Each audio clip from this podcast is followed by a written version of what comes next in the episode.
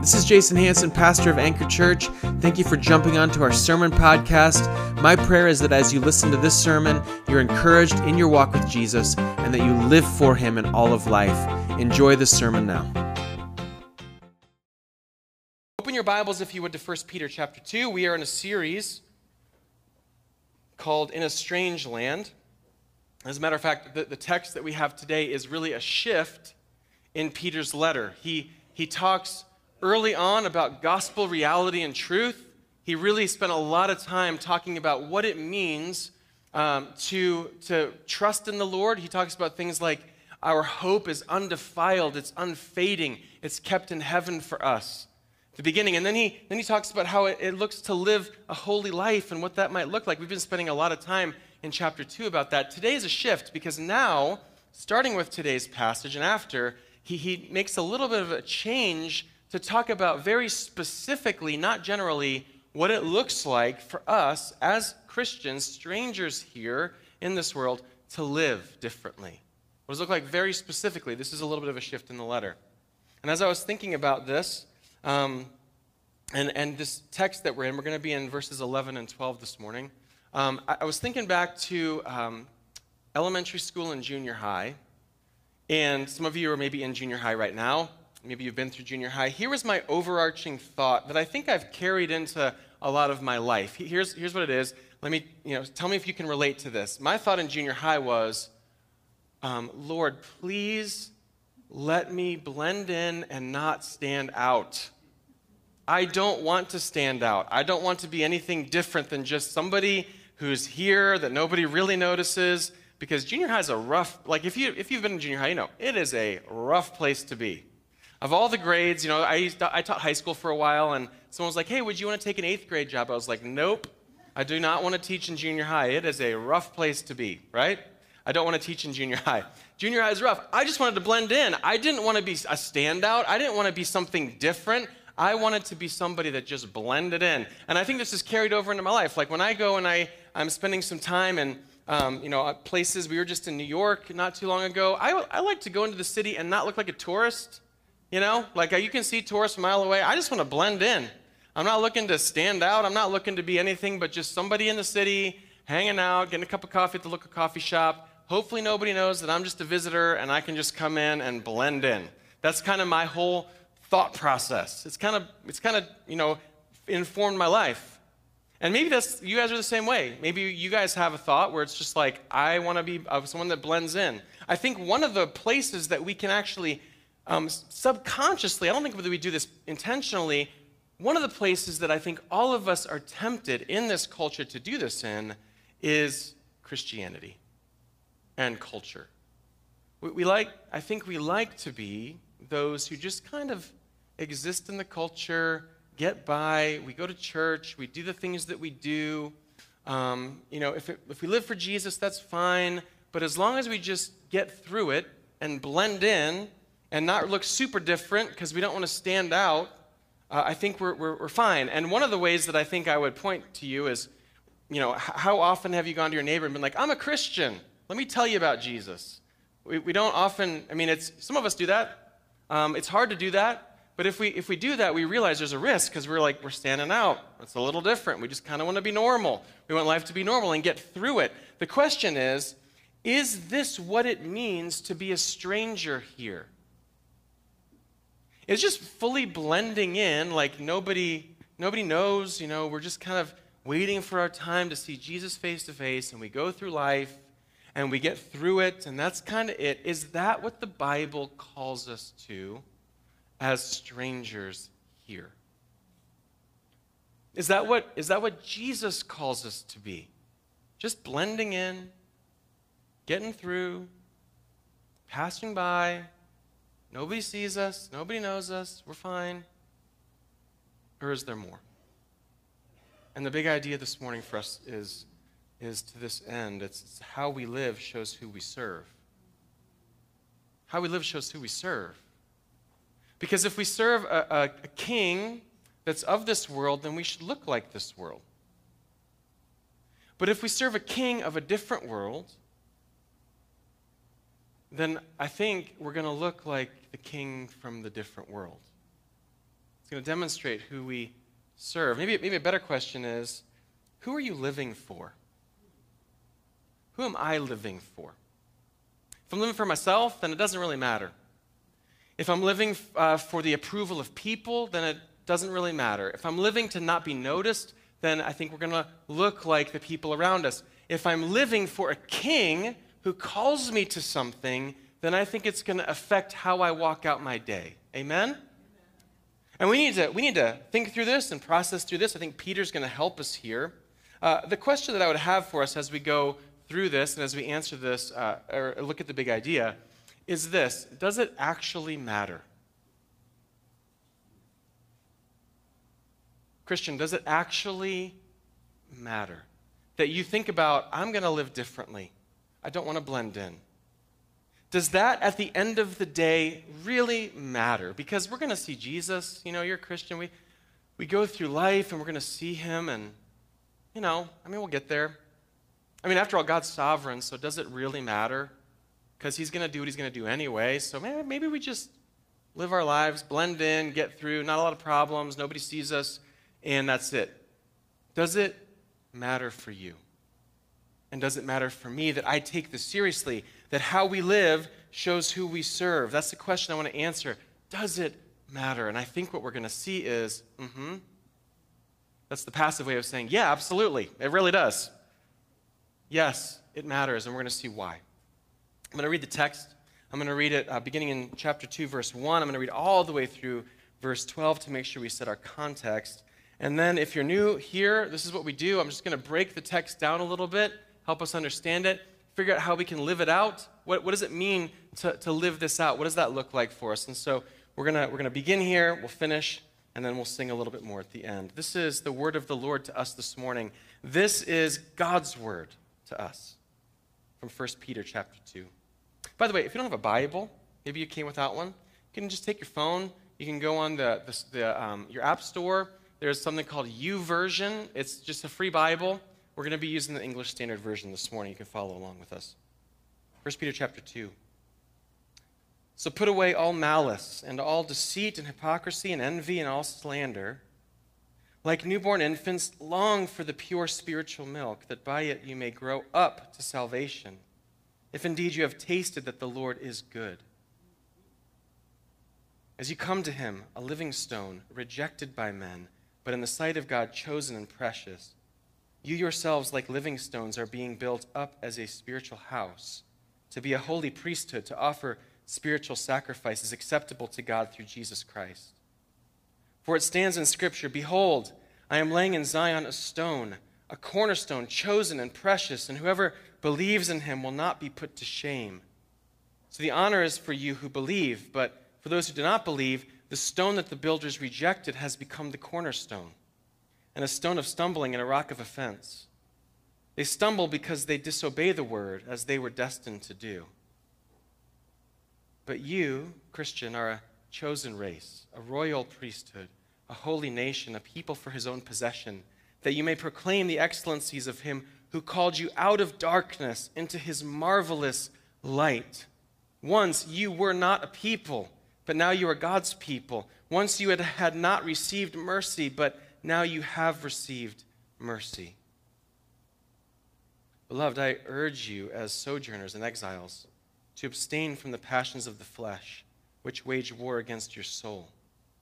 Keep your conduct among the Gentiles honorable, so that when they speak against you as evildoers, they may see your good deeds and glorify God on the day of visitation.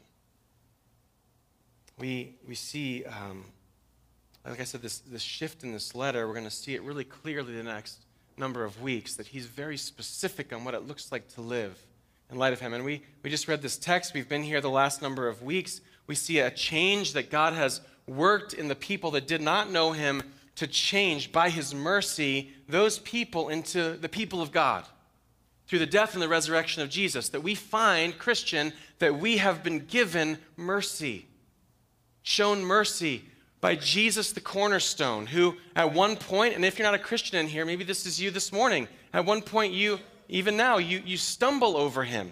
You hear us talk about Jesus and you think, oh, that's, that's, you know, that's not true, or there's no way somebody could ra- be risen from the dead. These people are just worshiping something that's, that's ridiculous. It's a stumbling block, and he talks about that here.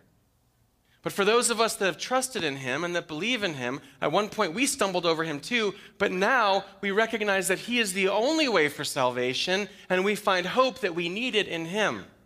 And it's by his mercy that we find that. It's by his grace. And my prayer, if you're not a Christian this morning, that by this, in this sermon, somehow the Spirit of God is at work in you to change that in you. To have eyes to see and ears to hear. Maybe you are wondering about hope and you find it in him. I'm praying that that's the case this morning that God would do that in you. And Peter, he, he gets to this place, he's about to talk about what it means to live specifically here. What does it mean, Christian, for you to live here? Remember our big idea how we live shows who we serve. And he's saying, What does it look like here? And he begins with this word, beloved. It's kind of archaic. Really, in our, maybe in our language, what he's saying is, Dear friends that I love, I beg you. This is what he's saying. Dear friends, those, those that I love as those in the church, I want to, I am strongly begging you to do something. I'm, I am now, I've given you realities, and now I am begging you as my friends to change. Now, this is an apostle. This is, this is the word of the Lord to us through Peter.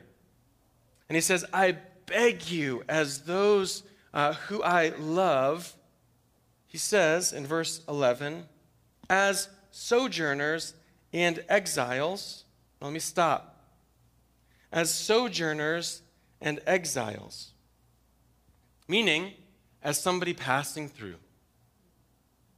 Maybe, maybe we could say, you know, as it, right now, the talk, we have Ukrainian refugees flooding into different places. You know, we have refugees coming. Maybe it's just the idea of somebody just in a place that's not their home, in a place that's not their own, in a place that comes and they're trying to figure it all out. They're looking, maybe they look different, they, they speak differently, they're, there's something unique. They're just, they're sojourning, they're, they're passing through. They don't belong there. He, he's saying, You, friends that I love, as the ones that are passing through, this is not your ultimate home. This is not where you belong, Christian. In this world is not where you belong. I beg you, as this person. Now, Peter, we haven't talked much about this. Peter, let's just go back and talk about Peter for a second. Because if there's anybody that would have understood, I think, what it felt like to be an exile, a sojourner, one that didn't belong, I think it's Peter. Here's Peter. He was a fisherman. If you know your Bibles, there's this guy named Peter. If you don't, he was somebody that was a fisherman. Jesus meets, calls him to follow him. He does. He believes everything Jesus is saying, which is actually shifting a little bit and changing what they would have, have, have believed all along a little bit because he believed that he was the promised Messiah. And the, the Judaism of the day didn't believe that. And so Peter actually, he risks everything in some ways to, to believe something different. And he's now following Jesus. And then Jesus gets to the point of being crucified, and Peter says, I don't know him because he doesn't want to stand out. He wants to blend in. He doesn't want to look different. He doesn't want to come alongside him. And, and, and Jesus dies, and Peter weeps, and then Jesus comes and finds him, and he restores him. And, and here Peter is in Jerusalem, we see in Acts, and the church grows to 3,000 people immediately. So think about it. Peter, following the person of Jesus, who he denied not that long ago, in the shadow of the temple with the people who killed Jesus, walking by the temple constantly, constantly leading this group of people to trust in the Lord, to walk with Him. Yet these other group of people here don't like Him at all. They want the church to go away, they don't like it.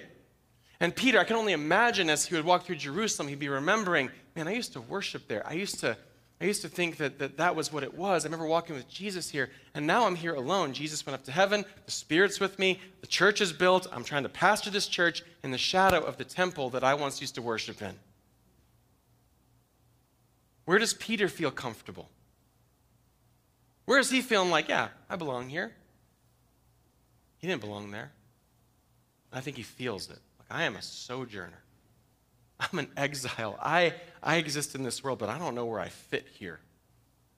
And he, he says, Friends, I beg you, as sojourners, maybe he would say, as fellow sojourners, fellow exiles, strangers in a strange land, I beg you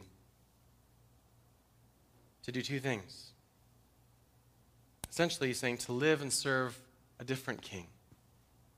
He says it negatively first. He says, I beg you to abstain from the passions of the flesh. To abstain from the passions of the flesh. Now, this is a, a strange sentence. What does that even mean? Here's what it means. We, as Christians, there's this passions that we once were enslaved to before we knew Jesus. We lived in this world, it's a physical world, we lived here. All the things that we used to do, the Bible calls it sin. It's a churchy word, small churchy word. This is what it means that we just made our own rules. We did whatever we wanted to do. God says, do this, and we were like, I don't think so. I'm going to do whatever I want to do. I don't need to follow you. I don't need to listen to you. I'm going to break your rules. I'm going to make my own rules. That's what sin is. It's rule breaking and rule making. And he says, this is, this is what it means. I, I want you to, to take the passions of the flesh, anger. I mean, there's, the Bible's filled with uh, lists anger, bitterness, sexual immorality, um, you know, all sorts of things, the things that you think about that are like, that was not kind, that was not right. Envy, jealousy, rage, theft, stealing, coveting anything else. All of that are passions of the flesh. And, and it, we, we know from Paul that, that he, he has this theology that we understand and we believe that one time we were enslaved to it, we were chained to it.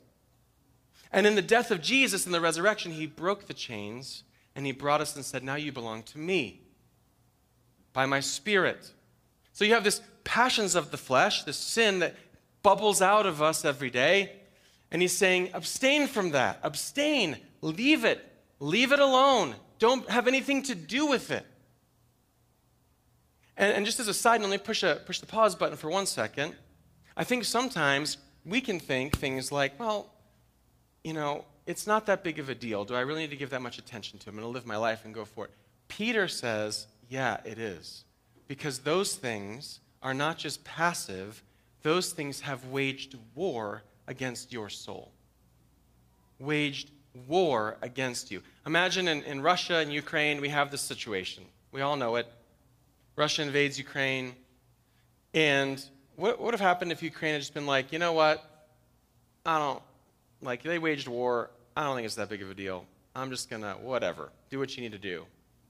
And they had come in and taken over the whole thing. At some point, they'd be like, ah, you know, it is what it is. They didn't do that. They said, no, I am going to stand up against this and push you out. I am fighting. There is a war coming at me, and I'm trying to push it out. Peter's saying, when the waging war of your flesh comes in, abstain from it, push it out, resist it. Live differently. Look, you live not, not in this world as a king, as a um, citizen of this world, but you live as a citizen of a different kingdom. So abstain from the passions of this one. This one is, stands against you. And not just a negative way to say it, just stand against this, but also, also as you think about it, be honorable, he says. Make your conduct honorable. It's two ways of saying the same thing. Leave this alone and do this instead. This is like me uh, realizing I, I, have a, I have a problem. Um, I, can't, I can't always digest di- dairy at this point. You know what that means for me? When, when ice cream comes into my house, man, it's tough because I'm like, I really like ice cream. Like, I, what kind is it? Chocolate chip cookie dough. Oh, man, that's good, you know? Like, I really want it. I know it's going to kill my stomach later. I'm going to feel awful, but I'm like, should I eat it? Probably. You know? Like, I should probably just go for this, man. Chocolate chip cookie dough. Who can resist? Who can abstain from it? I mean, give me something with pecans, and I'm like, nah, I don't need it. Chocolate chip cookie dough, though, man, that is the jam, right? I need it. But you know what's good for me? Abstain from this. It doesn't wage war against my soul, it wages war against my stomach. I feel awful for like four hours. Don't do this. You know, I'm gonna actually, I'm gonna actually, instead of this, I'm gonna go and eat this instead. Peter's saying that the, the things that are sinful in you, Christian, they actually stand against you. They, they push against you. They make you blend in. Like, you want to blend in? Then just by all means, give in, give in to the passions of the flesh. You're going to look like everybody else. But who are you serving? Who's your king? Say, no, no, abstain from these things and have your conduct among the Gentiles, look what he says in verse 12, honorable. Keep them honorable, your conduct. This is like putting off something and putting off the passions of the flesh and putting on honorable conduct, which, which really what, what, those, what those words mean is uh, honorable means good and noble and praiseworthy. Conduct, look like Jesus. Stop looking like the world and look more like Jesus. This is what he's saying. You need to stop doing this and do this. I used to watch Mr. Rogers. Anybody watch Mr. Rogers in here? Yeah, it's a good old Mr. Rogers. There's been a bunch of documentaries about the guy, right? We hear this, Mr. Rogers. I love, the, I love Mr. Rogers. I don't think my kids get it, you know, because it's really slow now. It's like not fast paced. But I love Mr. Rogers, and every day, every day, he comes in, takes off his jacket, hangs it up, grabs another one, a new one, and he puts it on. Peter's saying every day you wake up, take off, abstain from the passions of the flesh. Take it off, hang it up. Go and find honorable conduct, what the Lord will call you to, and put it on. You wake up tomorrow, take off the, the passions of the flesh. Take out the honorable conduct and put it on. Wednesday, take it off, put it on. Thursday, take it off, put it on. He's saying abstain from it. Put on honorable conduct. The question is, why? Is it just because we're supposed to? Church, listen, is it just because we're supposed to? Ah, the Bible says it. I guess we should do it. That's it. Look, if it's if it's just because it's a rule that we're supposed to do, it's a box that we're supposed to check, then let me just say this, man, we are going to fail at this. Because you know what happens with, with, with checklists sometimes? We forget to check them. And then we're like, when was the last time I checked the check box? Oh man, it's been like a couple weeks because you know why? The motivation's all wrong. The motivation is just to check a box. Why? Why are we supposed to put off and abstain from the things that are sinful and put on the things that are honorable? What's the point? There's a lot of points the Bible gives us. It could be to, to make sure that we are giving maximum glory to Jesus Christ who died for us. Peter could have said that, and it would have been true. It could have been because, man, we want to be those that we gather together and encourage one another every day to be holy. Holiness just means looking more like Jesus, to, to grow that way. And it would be true. But Peter doesn't go there. Look what Peter says. I love this. I love this that he says this. Keep your conduct among the Gentiles honor- honorable. Take off these other things. Stop looking like the world. Put on the things that look like Jesus, your King so that, so this is it, this is the reason why, so that when they, the Gentiles, the, the people in the world, they speak against you as evildoers, they may see your good deeds, meaning they may see your difference, they may see how you act differently and look differently, and you, you have this different air about you that you're not going out and they, they, they speak against you as evildoers, and you go back and you speak against them. They shoot an arrow, a verbal arrow at you, and you shoot four back. He's saying, No, don't be that way. Listen, when they speak against you as evildoers, they may see your good deeds and ultimately may glorify God on the day that he visits you. This is, this is the purpose that Peter's calling us to. We say, I want to make sure I'm serving Jesus and I'm looking like him, and I'm putting off these things that make me look like the world. I'm not just blending in, but I'm different. I'm different in a way that makes me holistically different so that the love that I have for people bubbles out, the light that shines out of me, which is the Spirit of God, people see, so that even if they speak against me as evildoers, I'm not reacting to that on Twitter or whatever other social media platform we're on and we look like jerks for Jesus? Peter's saying, no, no, that's not the way that it works. Your, your good deeds and your honorableness comes out so that when people speak against you, they might see all of that and at some point go, why are they different? Not, hmm, they look just like me. I just blend it in. You're a Christian? Oh, okay. Well, you blend it in. Like, that's fine. Cool. This must be the same. Like, we must be the same here. He's saying, when they speak against you as evildoers, when they disagree with something that you say, something that you believe, the God that you worship, when they look at you and they're like, you guys are idiots. Because Jesus, that, I mean, he's just, he, I don't even think he was a real guy. And you're worshiping him? Did he even be risen from the dead? That doesn't even happen. And they stand against you, and when they call you an idiot,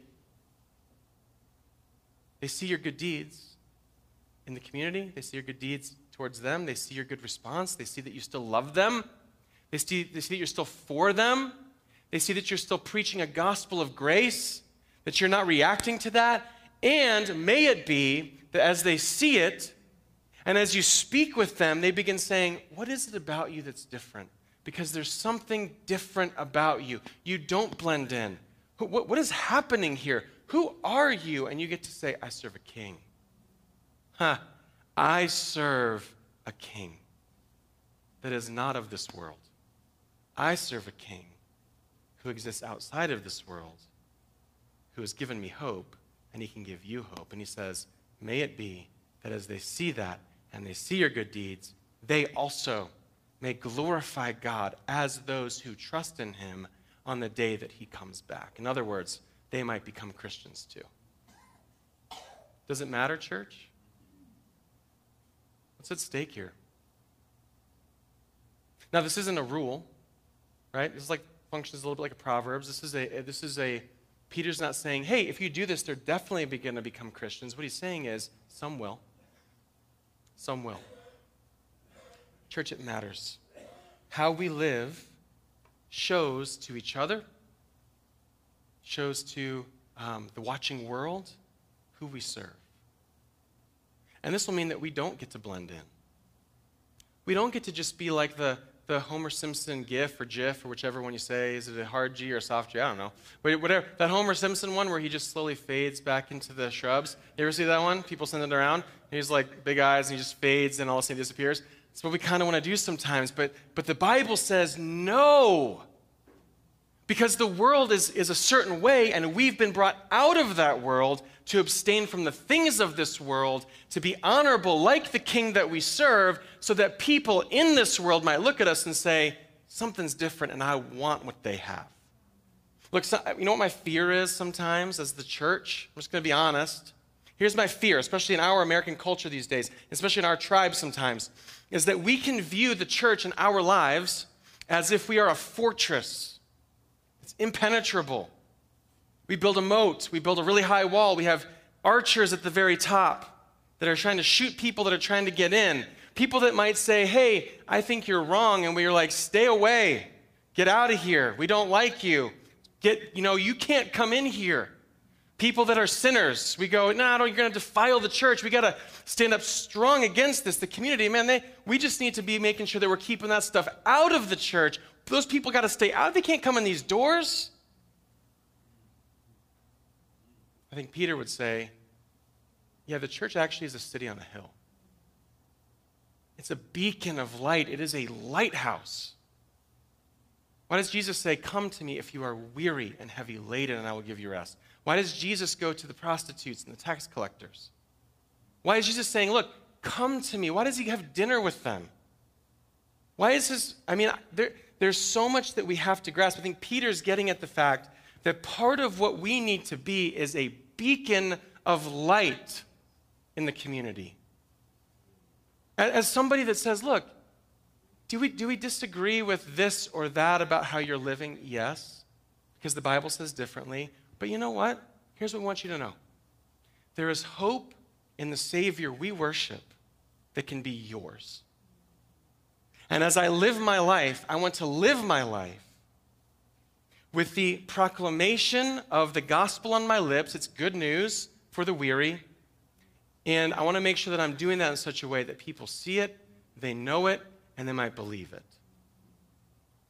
Church, we, we have to make sure that we are living as sojourners, as strangers in a strange land. That's why we're calling this series In a Strange Land, because we are called to be strangers here Not just those that come in and assimilate, strangers here, exiles and sojourners. We're passing through. And as we pass through, may it be that, that the, the king that we serve, Jesus the king, is, is so embodied by who we are and what we do that people can't help but notice. Let us not be blending in. Here's two ways that we can live this out.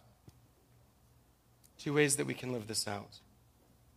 The first is this a question Do those in your community see you and know you as a sojourner in exile? Do they see you and know you as a stranger here? By, by how you live, by what you say, by the gospel you preach, by the Jesus you talk about? Do they recognize that? Or are, are they just seeing you as someone that just blends in? Like, ah, they're just like us. Nothing really different. Not, nothing unique here. Nothing to see. Just like us. It's a question for you. And I'm talking about the world. The world is, is, a, is a place of brokenness and darkness.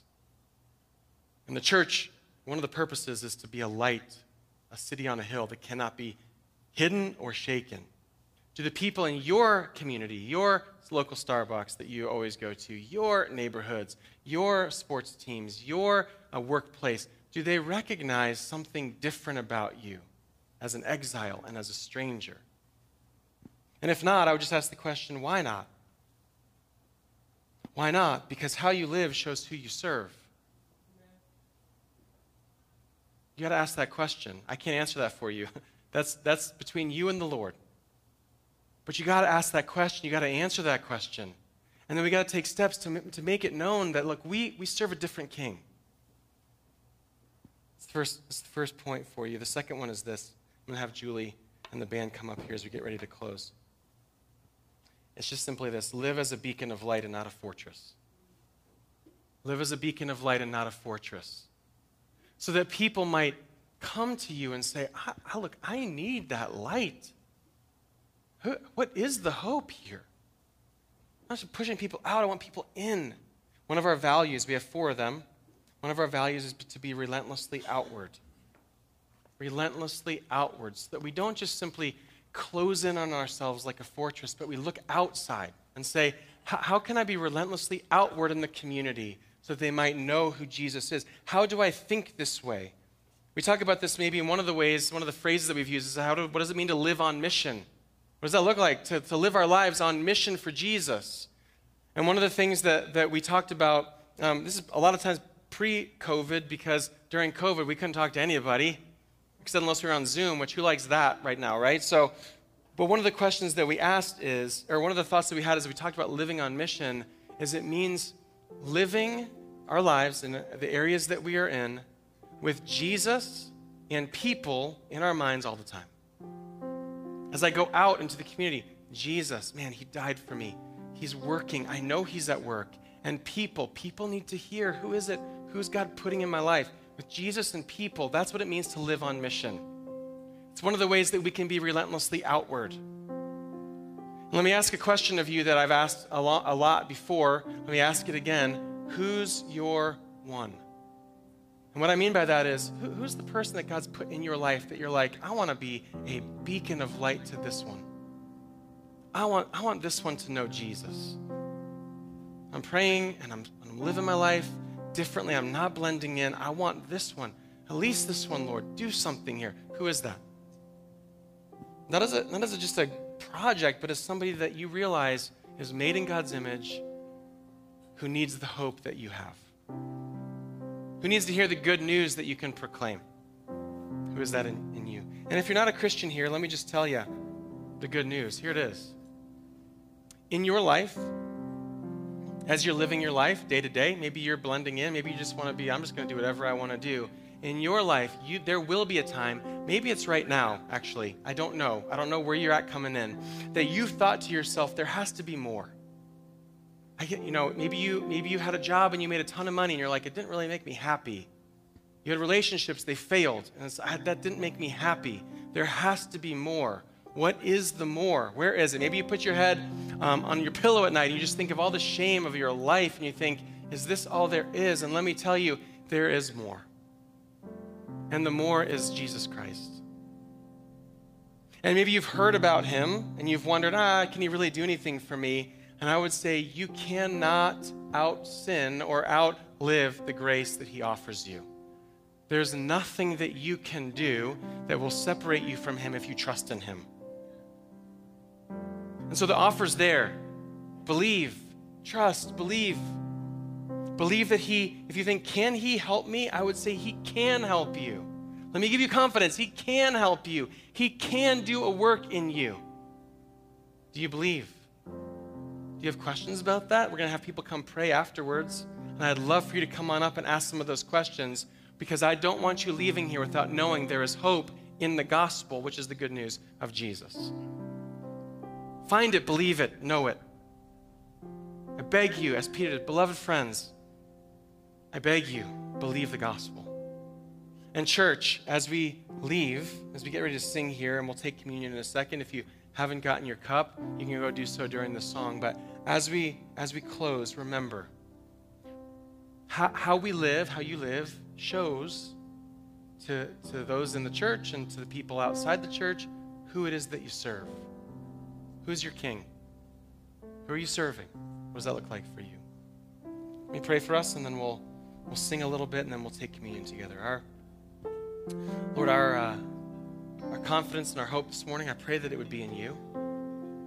Lord, none of the none of the living differently stuff, which we want to do, none of that saves us. We're, we're saved already as Christians. We, we find our hope in you. Our life lived to put away these things and to put on these other things, the honorable living, is, is because we, we do trust you and we know you. And I pray that the motivation for that would be because of what you have done for us. May we live for you. Lord, help us to do that. Lord, help us to see that it is an implication of what you've done, why we live differently. Lord, and may it be. Lord, may it be that as we leave here and we go out into our community, as we go out into our neighborhood, our workplace, our school, our moms groups, our um, lunches, whatever it is, as we go out into that community, that you would uh, help some of the reality of this passage to hit us and may we see also some of the fruit that Peter talks about. That as people, maybe they speak against us, not as jerks for Jesus, but as those who just are different, we live differently. They might see it and they may glorify you when you come again. May that be the case. May you do that. Would you answer that prayer? Lord, help us to see you moving up close. We, we love to see you move. We love to see you work all over this city but we pray that we would be, be able to be a part of watching you do that. Lord, give us wisdom to know how to continue to march forward towards that. And would you give us fruit in the, in the work, Lord, for your glory in your name, I pray. Amen. Amen.